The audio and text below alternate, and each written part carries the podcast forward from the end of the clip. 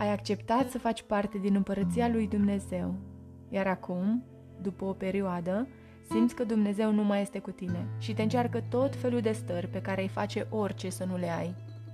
Simți că Dumnezeu te-a părăsit și că nu mai este cu tine.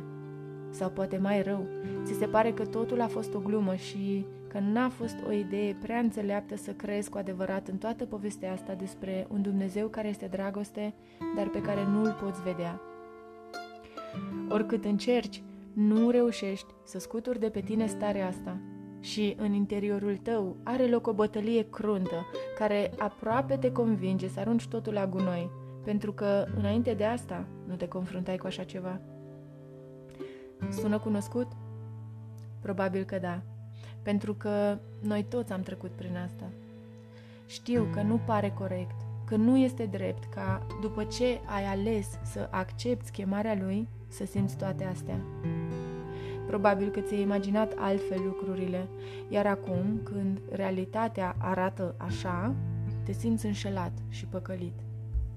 Atâta lume ți-a vorbit despre cât de frumos este să-ți încredințezi viața în mâinile lui Dumnezeu, că El se ocupă de toate problemele și îngrijorările tale și tu ai crezut. Iar acum, stările astea stau lipite de tine. Nu înțelegi și îți vine să dai vina pe Dumnezeu. Pe lângă toate astea, te simți vinovat că simți ceea ce simți, deoarece în conștiința ta știi că nu Dumnezeu este de vină și totuși la El îți vine să mergi și să ceri explicații.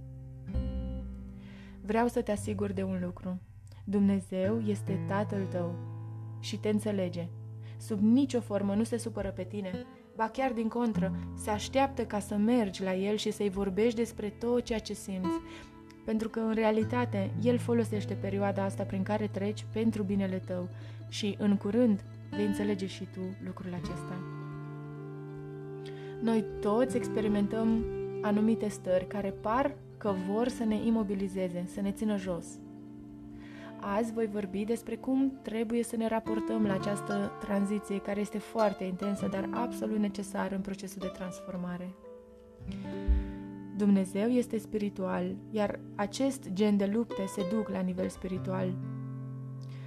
Dorința Tatălui pentru noi este să devenim desăvârșiți, iar la desăvârșire ajungem prin zdrobirea firii și acceptarea călăuzirii Duhului Sfânt. Sursa puterii în procesul de tranziție din fire în Duh este dragostea față de un Dumnezeu care a dat totul ca să ne aibă. Noi, ca și ființe umane, suntem alcătuiți din trup, suflet și duh. Nu din trup, minte și suflet, așa cum încearcă New Age să ne convingă. Și majoritatea timpului suntem coordonați de fire sau trup și de suflet, ori sentimente și emoții. Trupul nostru este cel care este în control majoritatea timpului și fie că realizăm sau nu, noi executăm supuși ceea ce el ne cere.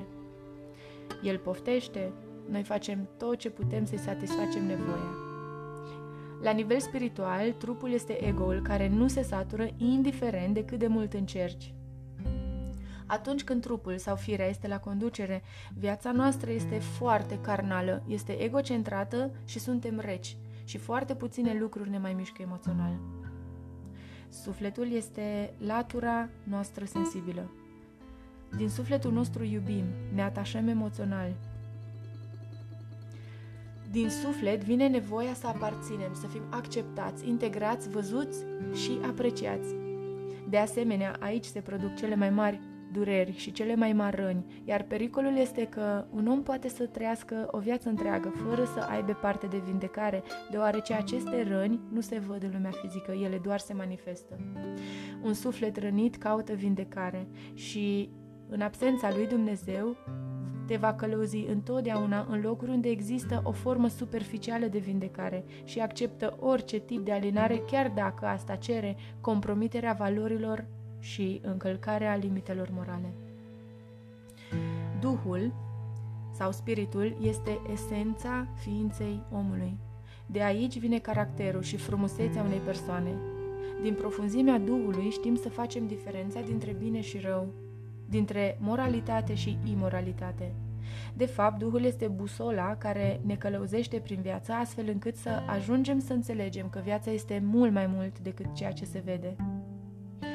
Duhul omului este partea cea mai reală, dar din păcate este partea care este cel mai des înăbușită. Deși atunci când Duhul este la conducere, tot mecanismul lucrează în favoarea noastră și nu împotrivă. Totuși, de cele mai multe ori, el este pus pe ultimul loc. Mulți oameni nici nu sunt conștienți de această parte a ființei lor, iar consecința gravă a acestui lucru este exact ceea ce vedem în lume la momentul actual.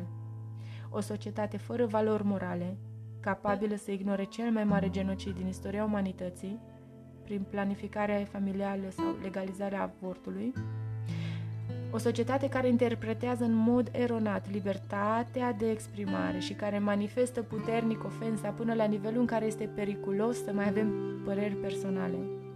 O societate care nu are capacitatea de a rezista adevărului obiectiv și irefutabil, cum ar fi sexul unei persoane și așa mai departe.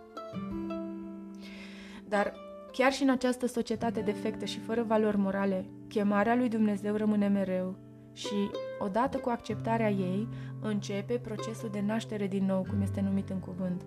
Mai exact, acest proces constă în recalibrarea ființei umane după șablonul perfect al lui Dumnezeu în relația trup, suflet și duh.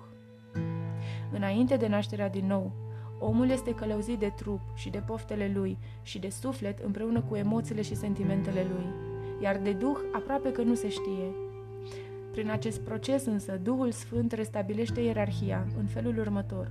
Duhul omului vine la conducere și este cel care filtrează pornirile firii și sentimentele, iar astfel omul devine ceea ce a fost creat să fie, atingând împlinirea. Practic, omul primește revelația că este o ființă eternă, creată după chipul și asemănarea lui Dumnezeu, și că scopul lui pe pământ este reîntoarcerea acasă, în prezența Creatorului. Explicația stării de descurajare este opunerea rezistenței firii de a preda și de a ceda conducerea părții căreia îi se cuvine de drept, adică Duhului. Deoarece doare și este atât de inconfortabil, aici are loc trierea și oamenii se împart în două categorii cei care se mulțumesc cu o doctrină superficială și ușor de urmat și cei care ard pentru împărăție și fac absolut orice este necesar pentru a-și îndeplini scopul la care sunt chemați. Dacă în tine arde ceva, nu stinge focul, ci din contră rezistă și fă tot ce poți să, să aprinzi flacăra tot mai tare.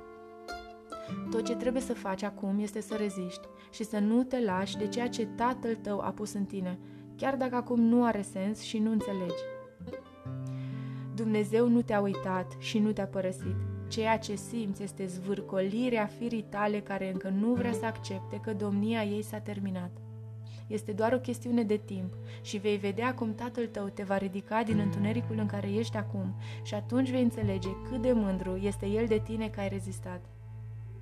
Ești chemat să trăiești altfel, să te separi, să te dezlipești de lume. Ești unic și special și de neprețuit în ochii tatălui tău. Dumnezeu a pus în tine tot ce este necesar pentru a îndeplini un scop măreț și bine determinat, așa că rezistă. Nu te teme, căci eu sunt cu tine. Nu te uita cu îngrijorare, căci eu sunt Dumnezeul tău, eu te întăresc, tot eu îți vin în ajutor. Domnul Dumnezeul tău va merge el însuși cu tine, nu te va părăsi și nu te va lăsa. Întărește-te și îmbărbătează-te, nu te înspăimânta și nu te îngrozi, căci Domnul Dumnezeul tău este cu tine în tot ce vei face. Domnul însuși va merge înaintea ta, El însuși va fi cu tine, nu te va părăsi și nu te va lăsa, nu te teme și nu te înspăimânta. Nici de cum n-am să te las, cu niciun chip nu te voi părăsi.